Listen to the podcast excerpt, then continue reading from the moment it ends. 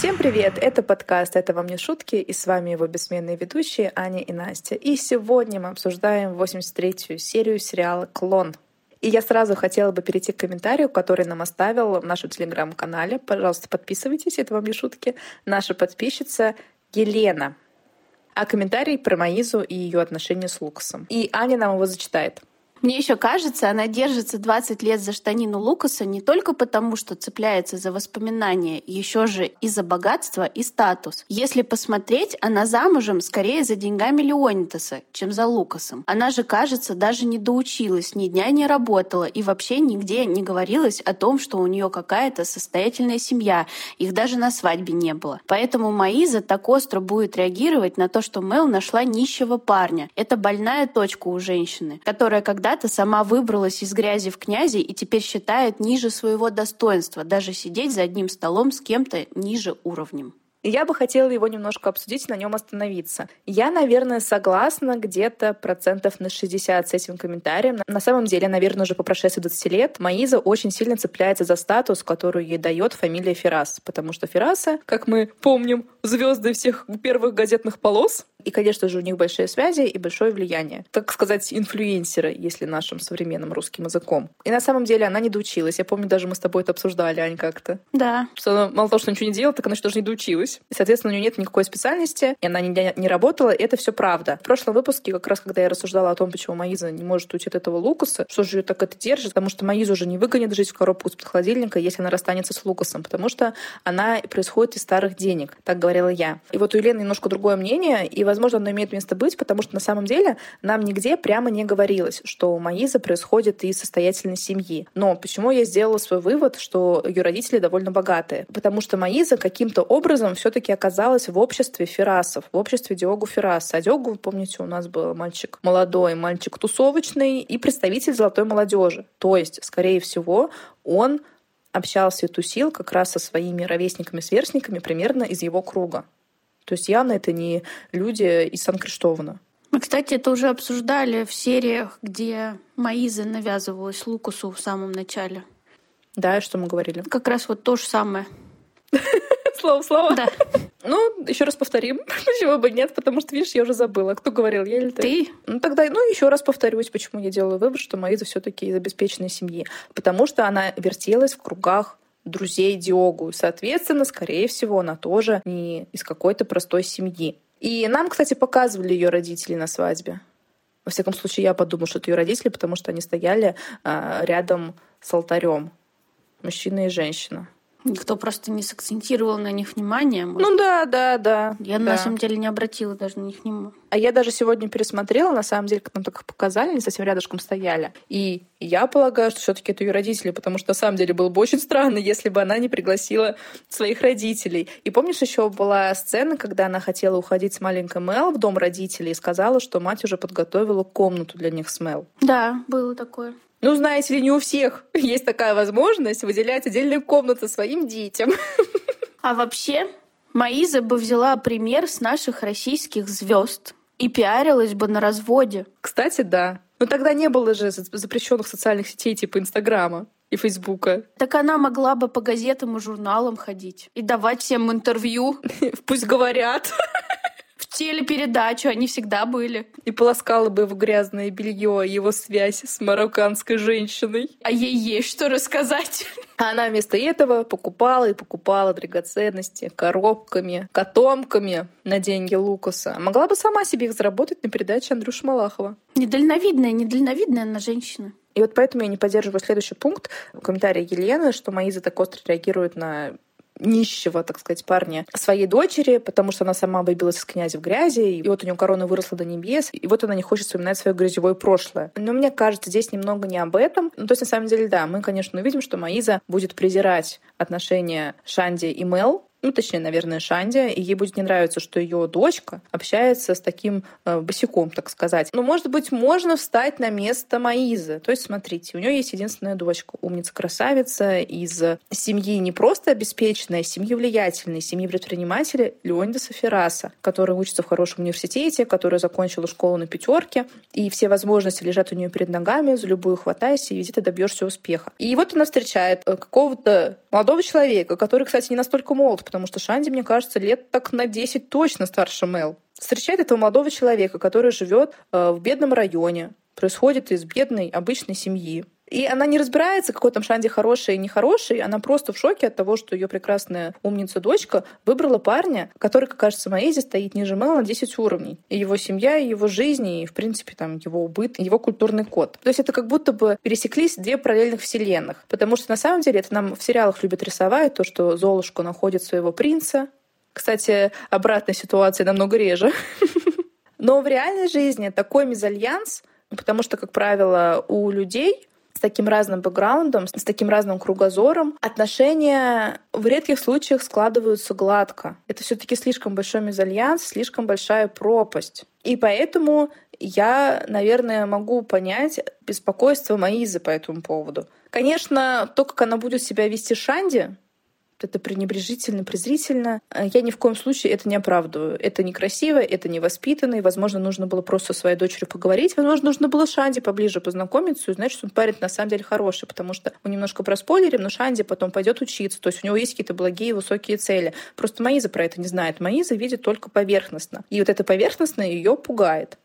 И вот после того, как я проспойлерила отношения Мел и Шанди, я приношу извинения нашей подписчице Оле, которая написала нам, что она ни разу не смотрела клон и смотрит его параллельно с нами, с нашим подкастом. Она смотрит сериал на испанском языке, смотрит серию и потом слушает подкаст по этой серии. Оля, простите. И я написала ей в комментариях, что мы постараемся там последить за своими языками. И расскажем вам еще больше. И сразу же в следующем выпуске я вот наболтала всякого. Еще Елена в комментарии выше маленьком написала, что в Маизе очень много сдерживаемой злости. И вот это замечание мне очень понравилось, потому что это на самом деле так. Потому что Маиза, казалось бы, как раз представитель элиты высшего класса, живет свою лучшую жизнь, наверное, но по факту, конечно, нет. И вместо того, чтобы наслаждаться всеми благами, которые, собственно, сулит ей брак с Лукасом Феррасом, сыном Леонида Ферраса. Она все что-то злится, достает свою дочь, достает своего мужа, которого даны-дано было пора бросить взращивает в себе все больше злости, все больше агрессии, и не на кого ее выплюснуть. И вот она сейчас наконец-таки встретилась с Жаде и хочет плести интриги вокруг ее мужа. Ну, удачи, Маиза. Твою бы энергию да в нужное русло. Но, к сожалению, пока что мы этого не видим. Ну, а теперь пора обсудить линии.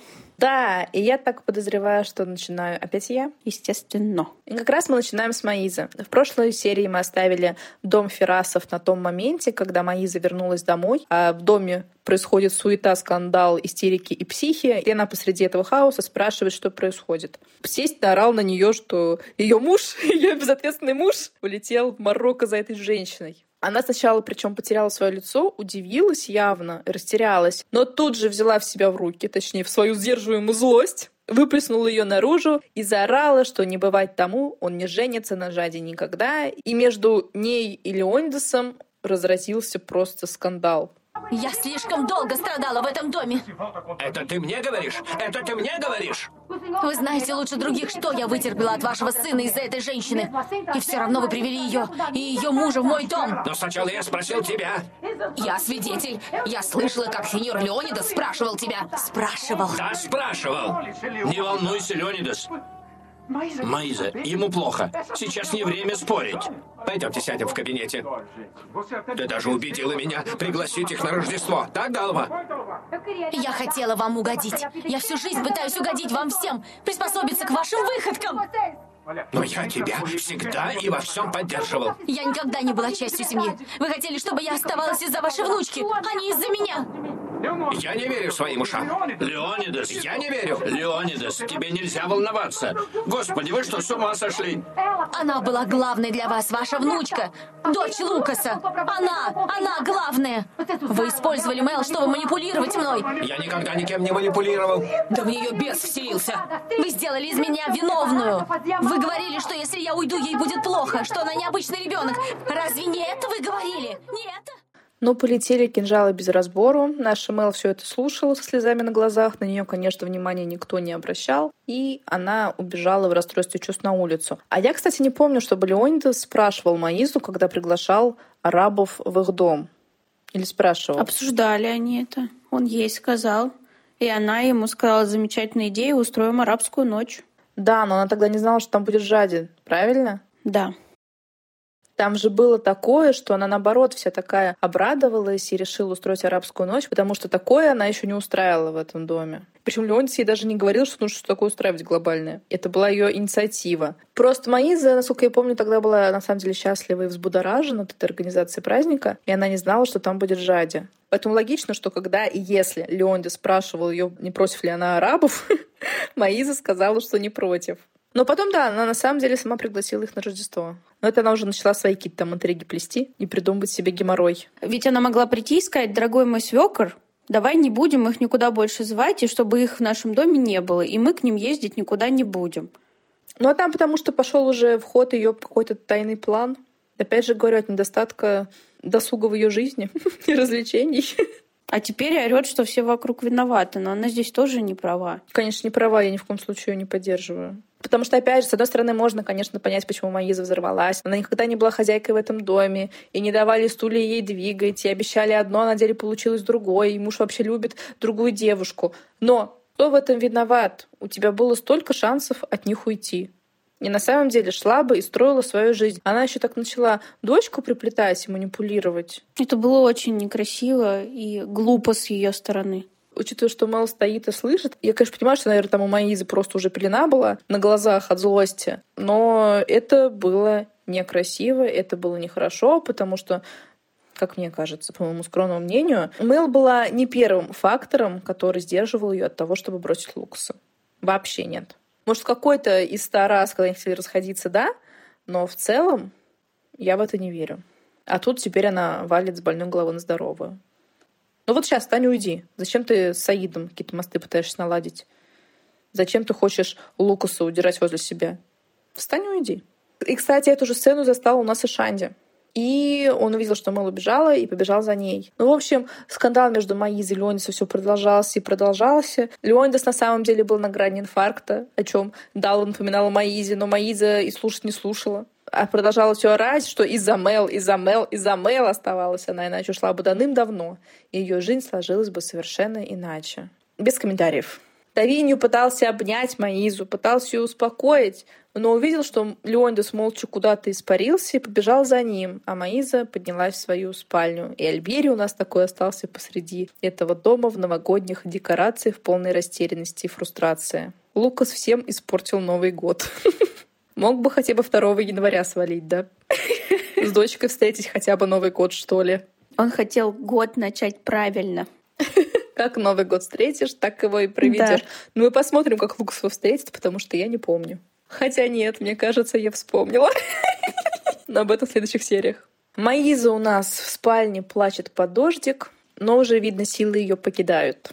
Ну а Мэл наша тоже вообще-то убежала под дождь, под проливной. Под этим дождем не видно ее слез. Все как в этих наших старых добрых мемах. А по темным улицам гуляет дождь. И под этот саундтрек Шанди догоняет Мел. Причем он как-то очень долго за ней бежал, хотя он выбежал прям сразу за ней. А она в это время еле-еле плелась. Мне кажется, даже особо не разбирая, куда она идет, потому что чуть машину не сбила. Во столбы врезаясь, да? В фонаре далеких мерцает свет. Он ее окликает. И тут они начинают целоваться прямо на этой дороге, где вообще-то Мел только что чуть не сбили. Они даже отошли в сторонку.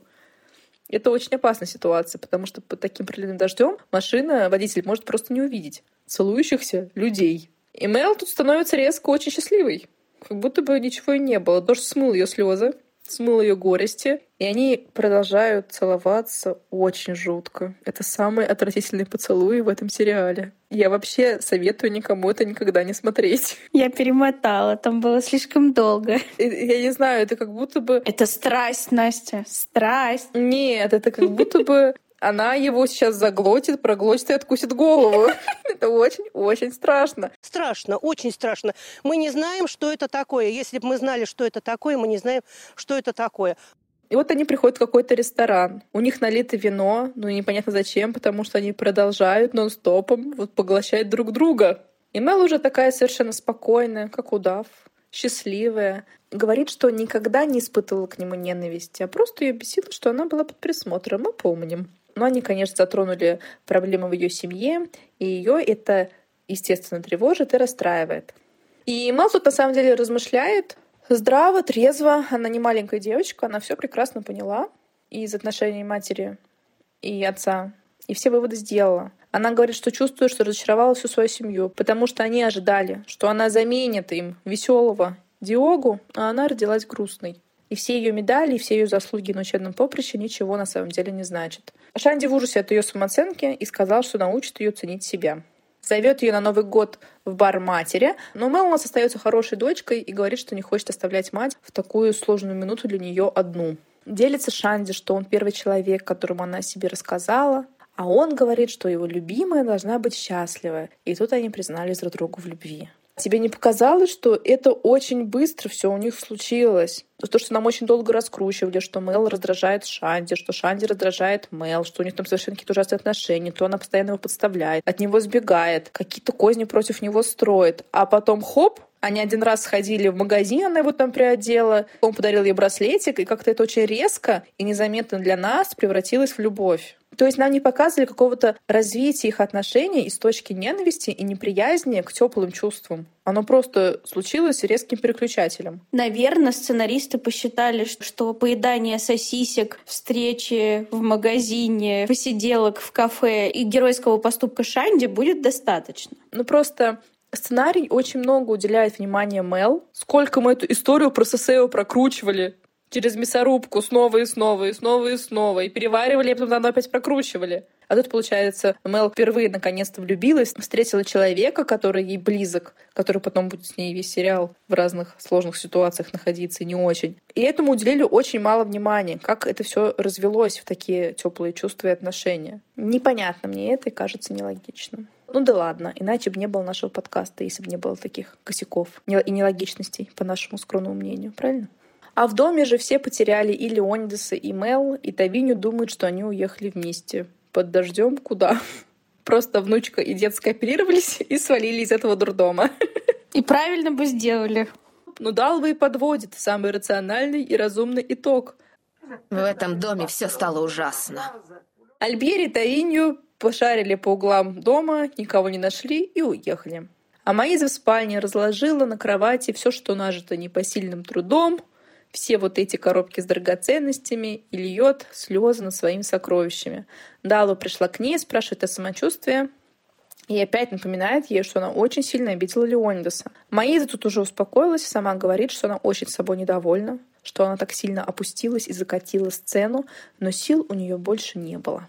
Говорит Далве, что хочет понять, как все так с ней случилось, как она докатилась до жизни такой. Говорит, думала, что было у нее все под контролем, а оказалось, что ничего не под контролем. Что у нее было под контролем? То, что она была уверена, что ее муж не увлекается всеми этими девочками молоденькими. Что всегда к ней вернется? Что она просто накладывала заплатки на свою душу в виде драгоценностей и в виде того приятного чувства, когда она опустошала его кредитку. Ну, приятного такого злорадного чувства, я имею в виду. Она это думала под контролем или что?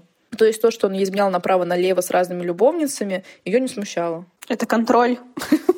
Да, то, что он хочет вернуться к любви всей его жизни, ее сразу смущает, и она сразу сильно ревнует. Но это, наверное, тоже объяснимо, потому что она понимала, что Лукас на самом деле по своей натуре тоже очень несчастен, и не дали ему стать музыкантом, и не дали ему жениться на Жаде. И Маиза в своем несчастье была не одна. У нее был напарник Лукас. И она, наверное, понимала то, что все эти женщины для него ничего не значат. Какая она? А тут, понимаешь ли, Лукас посмел надеяться, что он вернет свою любимую женщину, любовь своей юности, и станет счастливым. Да вы что, ни в коем случае допустить нельзя. И вместо того, чтобы собой становиться счастливой и разводиться с Лукасом, она хочет просто ему всю малину попортить. А какой у нее от этого будет выигрыш, мне интересно. Ну что у нее от этого будет?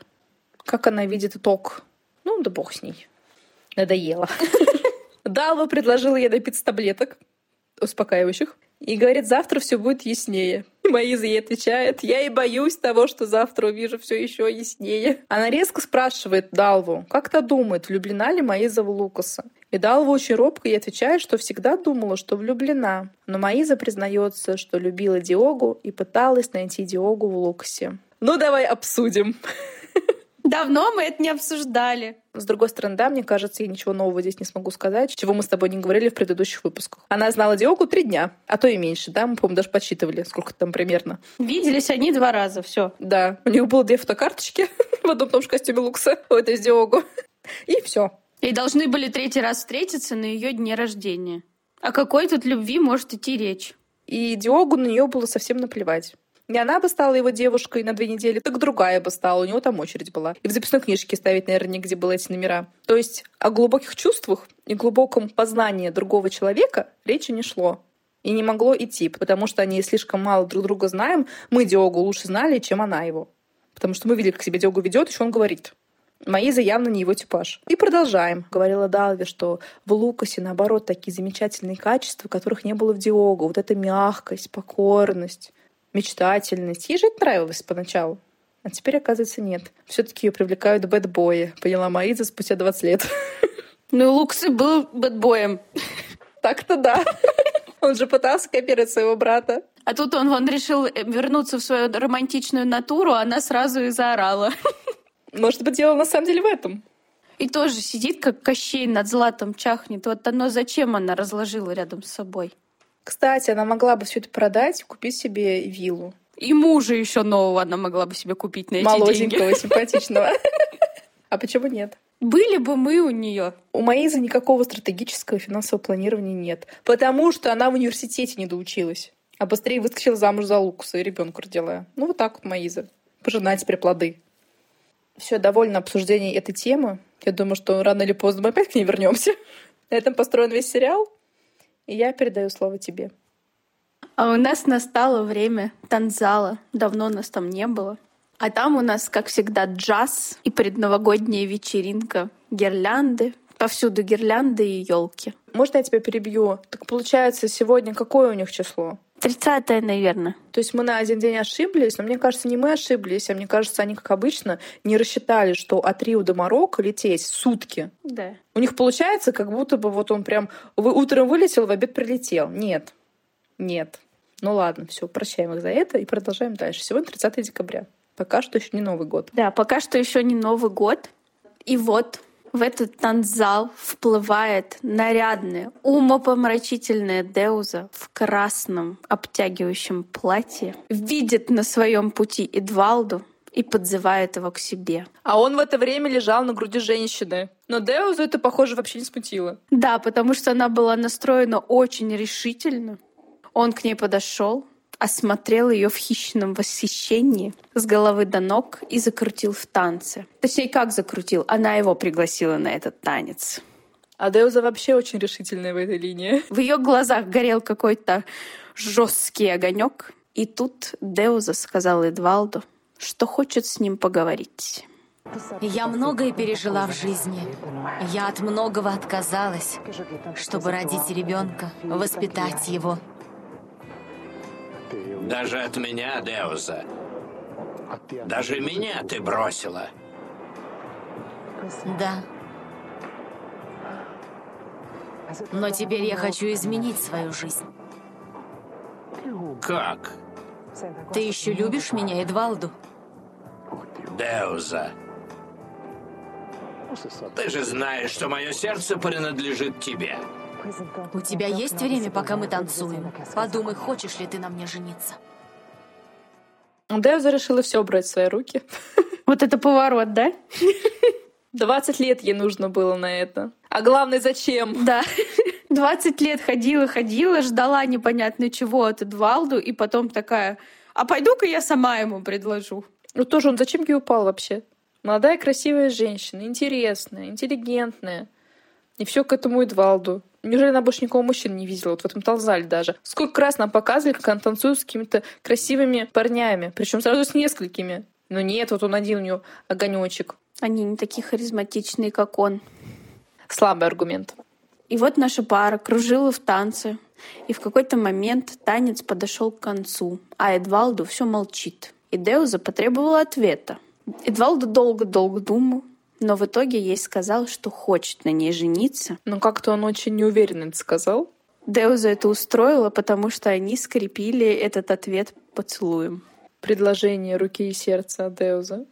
Деуза примчала к себе домой и притащила за собой Эдвалду. Деуза сообщила матери, что не поженились они раньше из-за Лео, но теперь, спустя 20 лет, Деуза пришла к выводу, что ей нужно быть с Эдвалду. И она уверена, что Лео искал отца не там, где надо, потому что в его жизни не было Эдвалду. И вот сейчас Деуза потеряла все в своей жизни и решила вернуть все назад. И сама спросила у Эдвалду, любит он ее или не любит. И мать еще так удивилась сама. Это она ей еще не сказала, что сама предложение сделала.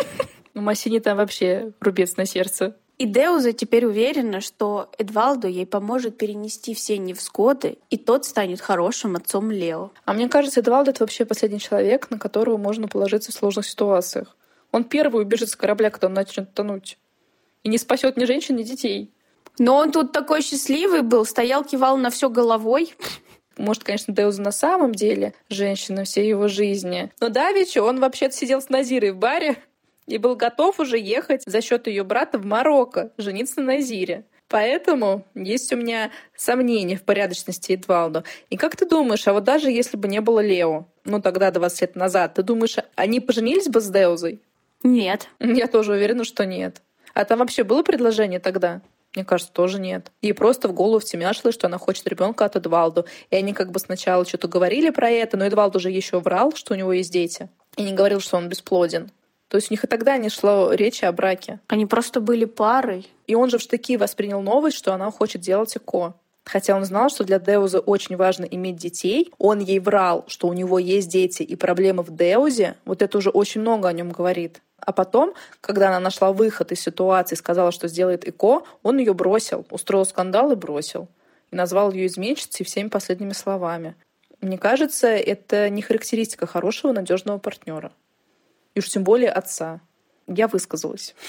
Массини у нас, кстати, тоже не очень уверена в Эдвалду и сказала, что если тот сможет принять Лео как своего родного, то и она не против этого брака. Эдвалду ей тут же ответил, что он обожает детей, на что ему Массини заметила, что Лео уже давно не ребенок.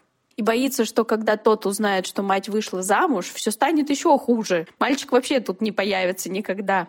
Деузу эти слова тоже смутили, она начала беспокоиться. Но Эдвалду сказал, что он возьмет все в свои руки, и они объявят Лео, что Эдвалду его настоящий отец, и что спустя вот много лет они заново встретились, и теперь вместе будут воспитывать Лео. Деуза была очень счастлива такому заявлению, и несколько раз переспросила у Эдвалда, точно ли он это сделает ради нее. И Эдвалду ее в этом заверил. Тот-то он удивится, когда увидит Лео.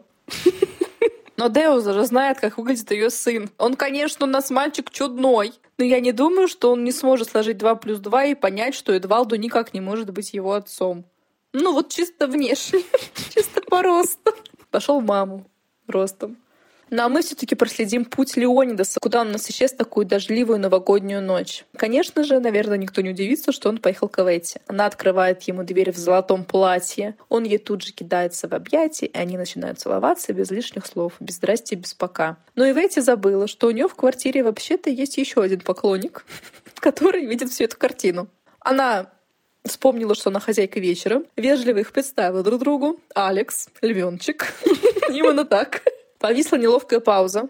И Бетти не смутить, она всем принесла бокалы для вина. Она же хорошая хозяйка. Попутно рассказывает львеночку про то, как и когда познакомилась с Алексом. Алекс — журналист. Мы познакомились с ним неделю назад. Знаешь, в один из тех вечеров, когда я размышляла и не понимала, почему есть люди, которые бегут от того, что их делает счастливыми — да. После той чудесной ночи я звонила тебе раз тридцать, но ты всегда был на совещании. Между делом рассказала про прекрасную чудесную ночь любви. Алексу стало совсем неловко после всего этого. Он говорит, ему пора. Но Леондис его опережает, что нет, он уйдет из этого дома. Но и выйти одна пить вино не хочет и никого не отпускает. Все покорно ее слушают. И продолжает рассказывать про тот день, когда встретилась с Алексом. Она опять в тоске и печали пошла есть мороженое. А я помню, что она в кафе мороженом также была Жорже Луисом, когда их запалил Лобату. И тогда еще Леонидас наорал на Лобату, что он ходит по кафе мороженым и выискивает Эвети. Это было очень смешно, не знаю, почему я это вспомнила. Так она же здесь и сказала то, что когда мне грустно и плохо, я хожу в кафе мороженое. Да, да, но когда она Джорджа Луисом была в кафе мороженым, мне наоборот было очень весело. Их же очень веселыми и счастливыми застал Лобату. Ну, неважно. В общем, Эвейти у нас очень любит мороженое в любом случае жизни, и я ее прекрасно понимаю. Я тоже обожаю мороженое, особенно шоколадный самокат. И нет, это не реклама, к сожалению. Ну так вот, у нас Эвейти все грустные в печали тоске пошла обдумывать свои ошибки с львеночком за рожком мороженого. И тут, как новогоднее чудо, появился Алекс. Все стало на свои места, но опять сместилось. Говорит Алексу, что обожает его, и он особенный для нее. За неделю поняла. Но она не хочет его обманывать. Кроме львеночка, я никого не люблю. Иветти. Дай мне сказать.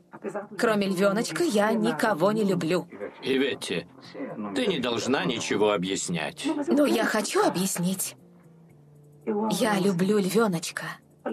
Я знаю, что между нами мало общего, что он боится быть счастливым, что он трус, что у него полно проблем.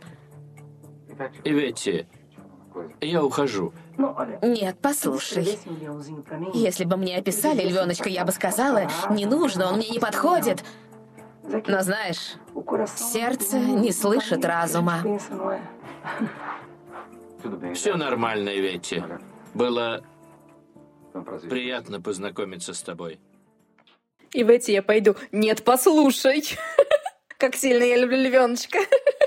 Ой, в эти, конечно, святая простота. Бедный мужик. Пришел, понимаешь ли, на приятный вечерок с вином, а тут мало того, что приперся бывший возлюбленный твоей новой девушки, так она еще рассказывает, как сильно она любит этого возлюбленного. И заставляет слушать. Ну, Алекс все-таки собрался уходить. Очень приятный мужчина, да? Да, мне он очень понравился. Поцеловал ее, сказал, что она великолепная. И на прощание сказал Леондису, что Леондису очень с Эвети повезло. Да, только он назвал львеночком при этом. Да. И Ветти проводила Алекса и вернулась к своему любимому львеночку. Тот хотел уйти, но Иветти его никуда не отпустила, и опять начались обнимашки. И вот они лежат на красных простынях Иветти, и ее все не отпускают мысли, что вот как бы все изменилось, если бы его сын вернулся.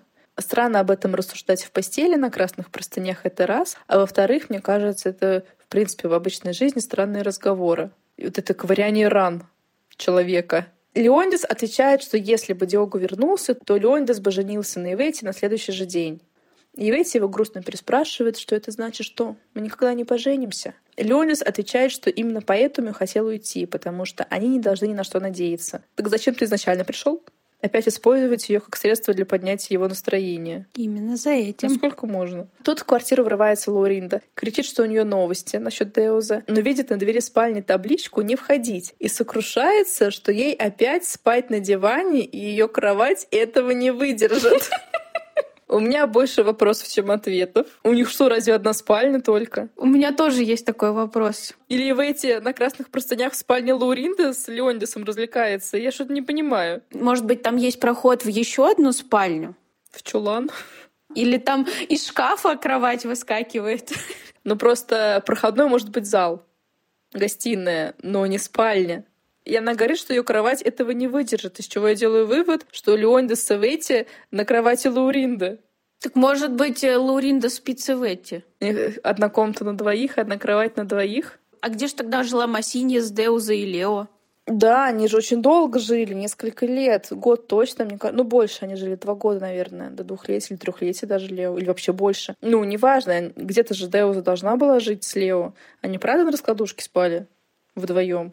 Но там как будто была комната. Деуза часто сидела в этой комнате. Да, отдельная комната. У них еще Норма оставалась ночевать. Но Норма, ладно, допустим, спала с Эвети, как гость почетный. Ну, какая-то вообще странная реплика. И что нам хотели сказать, я не поняла. А она говорит, что ее кровать этого не выдержит, то есть ее собственная, не их Савети, не наша кровать, а ее, моя. Но это уже, может быть, э, плохо перевели. Не знаю.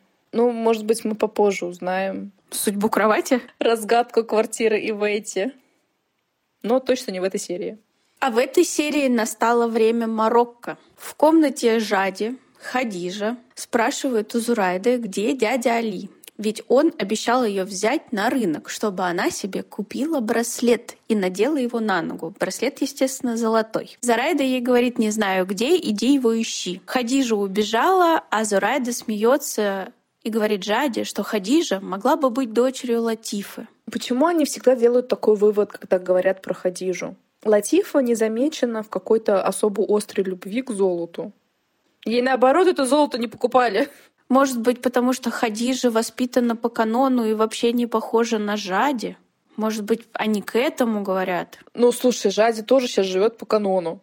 Ради тоже сейчас живет очень прилично и соблюдает традиции, обычаи. Они, они даже молятся нам показывали. Они именно говорят это в контексте, когда Хадижа восторгается золотом и прыгает, скачет до потолка в своих золотых платках. То есть как будто бы она похожа на Латифу в этом, но она не похожа в этом на Латифу. Никто не похож на Хадижу в этом. На Латифе-то вообще и золота-то практически нет. Вот именно. Ей не подарили на свадьбу его, она отказалась от золота, чтобы только замуж выйти. И потом Мухаммед ей ничего не додарил. Почему они все время делают такие противопоставления, я не понимаю. Ну, то есть Самир, окей, да, похоже на Жади, нам всячески пытаются это показать. Но Хадижа на Латифу нет. Но вернемся в комнату Жади, где та начинает возмущаться Зарайда, что она пленница в этом доме, ей никуда не выйти, по телефону говорить нельзя, и вообще она тут страдает, заняться ей нечем. Зарайда же тут же в этих мыслях слышит, что Жади хочет встретиться с Лукасом.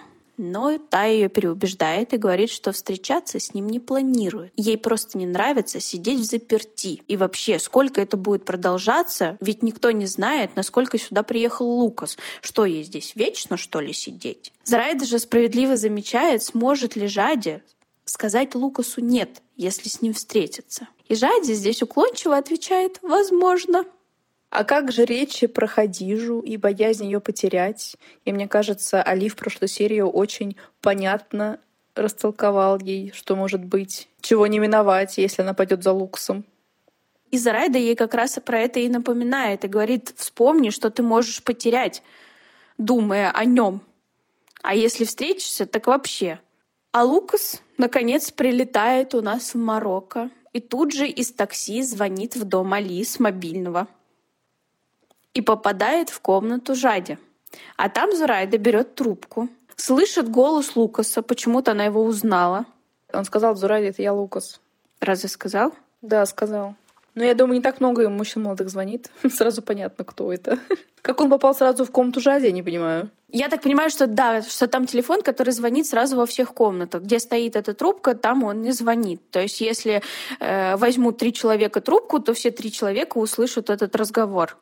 Слушай, это какой богатый человек дядя Али, что у него телефон стоит даже в комнате Жади, в которой сейчас никто не живет. Но этот телефон там стоял и 20 лет назад, кстати. Да, у Саиды одного не было телефона. Ходили там.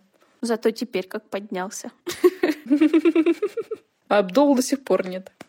Ну и вот, Зарайда берет трубку, слышит там Лукаса и начинает совсем неподозрительно вопить, что дядя Абдул на рынке верблюдов, и здесь его нет и бросает трубку.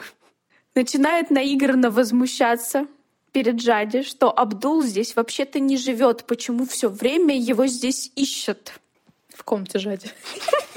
А Лукас сделал единственный правильный вывод, что это будет непросто.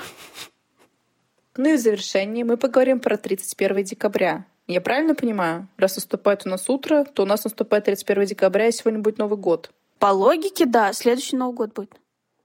А, ну ладно. Ну так вот, на утро весь Сан-Хриштован облетела новость, что Эдвалду женится, и разнес ее, естественно, Базилио. В мастерской Рапозау Лижеру все не в на ком-то Эдвалду собрался жениться. Лижеру говорит, что наверняка на женщине-вулкане. Не на Карле же. В баре Жура выхватывает бутылку пива у Ании, которую она разливала клиенту, и кричит «напьются и засыпают прямо здесь из-за пива». Сколько же они там наливают, что они средь бела дня напиваются и засыпают на столе у Дона Журы. А между прочим, в баре Дона Журы сидит Мустафа, прямо внутри бара, и нахваливает поджарку Дона Журы. То есть, получается, у нас уже Мустафа с Наэмией общаются, близко причем, потому что у них как бы рандеву. Может, он просто к ней подсел? Ну, не знаю, мне кажется, он ее угощает. У них там целая поляна накрыта. Я все думала, когда они начнут наконец друг другу там подкатывать, но пока же не было еще этого. Тоже все очень быстро развивается, мы не замечаем. Плохо продумано. Там еще вроде Мустафа как бы запасной аэродром для Назиры. А он там ходит по барам. Да уже все про это забыли. Так это была прошлая серия. Да это так просто его приплетают. Мне кажется, Мустафа сам уже думать про это забыл. Базилио типа украдкой говорит Журе, что Эдвалду женится, но, конечно, его услышал весь бар, в том числе Мустафа, и сделал вывод, единственно верный, что Назира выходит замуж. Сообщает об этом своим братьям. Те в ужасе. Такого быть не может без их согласия. Как это так? Они же даже про это не слышали, не знали. Саид спрашивает Мустафу, откуда он узнал. Мустафа рассказал, что услышал в баре. Ему, конечно же, тут же прилетело за бар от Мухаммеда. Он туда, оказывается, не первый раз зашел, а постоянный клиент. Ничего себе. Саиду не до этого, он возмущен, что всякое болтают про его сестру. Мустафа говорит, что это не поклеп, а чистая правда, потому что об этом сказал сам Эдвалду. А если он женится, то Назира выходит замуж. Вот такая логическая цепочка. Мухаммед намерен отправить сестру Фес, если это правда, и он понесся в дом, где Тиша благодать. Латифа приготовила какое-то любимое блюдо Мухаммеда и хотела, чтобы Назира попробовала, потому что мы помним, что Назира объявила голодовку. И Назира уже вроде такая нюхает и прям соблазняется этой выпечкой. По-моему, какие-то были какие-то пельмешки или пирожочки. Ну тут летает бешеный Мухаммед и начинает допрашивать сестру, что она наделала. Вся улица обсуждает ее свадьбу. Назира расцветает, взлетает на седьмое небо от счастья, кричит, что Эдвалду всем рассказал, прыгает на диване, радуется жизни. Латифа говорит мужу не трогай сестру, потому что она не ест и ослабла, и вытолкала его из дома. Девушки в радости прыгают до потолка. Согласятся я выйду замуж. Выйду! Клянусь бородой пророка выйду. Никто не разлучит Назиру и Эдвалду. Никто не запретит мне иметь мужа. Мужа, дом, семью. Вы хотели, чтобы я умерла без мужа, не попробовав вкуса жизни? Так я не умру. Лара Назира никогда не желала вам этого. Никогда. Благословен Аллах. Я знала, знала, что однажды появится мой освободитель. И рабыня Назира больше не будет служанкой в этой семье. А Далиски пусть учатся заниматься домом и детьми. Лара Назира, потому что я уеду с ним. Вы все можете проклясть меня, но я уеду. Уеду. Я выйду замуж за Эдвалду. Я уеду. Назира такая активная, такая прыгучая, будто не голодала. Потому что не голодала. Ну и правильно делала. Наэми и Адейти допрашивают Эдвалда у него в ателье, кто же эта женщина, загадочная его будущая жена. Он обтекаемо отвечает, что это его давняя любовь, и в молодости они даже собирались пожениться, что мы с тобой обсуждали выше, неправда. Но тогда он не был готов, и девушка решила, что он ей изменяет с одной дамой, и тут же подтверждает, что так оно и было. А теперь решила про это забыть и принять его таким, какой он есть. Эдвалду, говорит, на дороге не валяются, во множественном числе, прошу заметить. Наэми вздыхает о что вот какая досада, только появится холостяк на этой улице, а его уже захомутали. Ты что, позарилась на этого? А ты, Адетти, перестань, Ноэми. Хочешь сказать, не думала? Я выйду замуж за портного? Ты что? Портной очень хорошая профессия. Думаешь, лучше жить одним, как мы с тобой? Я умру, но не опущусь до такого. Я, у которого в ногах валялись председатели и депутаты, выйду замуж за портного? Ты что, Ноэми? Да я ни за что до такого не опущусь. Ни за что. Вот увидишь. Так, и где они все эти председатели и депутаты? Надышала на них огнем, и они сгорели. Ну, Наэми молодец, нам не нравится. Приземленная, практичная женщина. Только я что-то не видела, чтобы она оказывала какие-то знаки внимания Эдвалду. Она не оказывала. Она, наверное, про запас просто держит всех неженатых. Потому что сначала у нее была Лива, потом Мустафа. Еще Рапазау есть, который неровно дышит. А потом уже очередь дойдет и до Эдвалду. Но все равно неприятно. Был холостяк, а вот уже нет. Уже, знаешь, на один вариант меньше. Согласна. Запасной всегда должен быть. А Дейти, конечно, как всегда. И куда это высокомерие ее привело? Никуда. С ней, наверное, только Наэми и дружит. И то они ссорятся часто. А Шанти объявил миру, что теперь встречается с Мел. Миру очень удивился и думает, что запахло жареным, не понимая, зачем и для чего это нужно Шанди, потому что теперь он еще из-за этого работу потеряет. Но Шанди говорит ему, что они будут встречаться тайно. Но все тайное становится явным. А дальше, говорит, посмотрят, что будет. Тоже нет стратегического планирования. Но Шанди хотя бы пока что еще не учился в университете, в отличие от Маиза. Поэтому его прощаем. Утром Талмини заходит за Мел, и та сияет, как начищенный сапог. И, конечно же, Талмини начала допытывать подругу, что это, впервые в жизни она видит Мел такой счастливый. И нам под музыку показывают, как Мел шевелит ртом. И мы не знаем, о чем она ей рассказывает. Как раз вот это могли бы и озвучить. Опять же, про Сосео мы слушали каждую серию по 15 минут. А тут такое важное событие, и нам просто Мел замьютили. Значит, она все таки не рассказала Талмини. Думаешь? Думаю, да. Ну, узнаем. У нас еще одни персонажи остались непокрытыми, а именно Эдна и Альбьери. Вы, наверное, помните, что они у нас рассорились в прошлой серии, и Эдна была намерена твердо к нему не подходить и первой не мириться. И что она сделала через день? Да, первая подошла и первая помирилась. Потому что сколько можно это терпеть вообще? Она так и сказала, и он с ней согласился. Она говорит, что ей очень обидно, что он сомневается в ее умственных способностях. Он кидает его обратку, что это она сомневается в его умственных способностях. И они все-таки мирятся и обнимаются и признаются, что им друг друга не хватало. Это, кстати, было очень мило и искренне. Ну и на эту серию у нас все. Ну а в следующей серии мы послушаем, как Лобату попытается вразумить Лукаса, а Леонидас заговорить зубы Саиду, и увидим, как встречают Новый год в Бразилии. Жалко, что не под наш Новый год. Ну, почти вот прям, да? Но мы можем выпуститься через месяц. У меня тоже была такая мысль крамольная. Кстати, помнишь, что в прошлом году мы как раз с тобой разговаривали про обычаи и традиции на Новый год в Марокко и в Бразилии. Да, и рассказывали как раз. Да, это было под Новый год. А вот теперь спустя год мы это увидим воочию. Ура! До новых встреч через неделю или через месяц. Подписывайтесь на наш телеграм-канал. Это вам не шутки. Все ссылочки вы можете найти под любым из выпусков на любой из платформ. И всего вам хорошего. Пока-пока.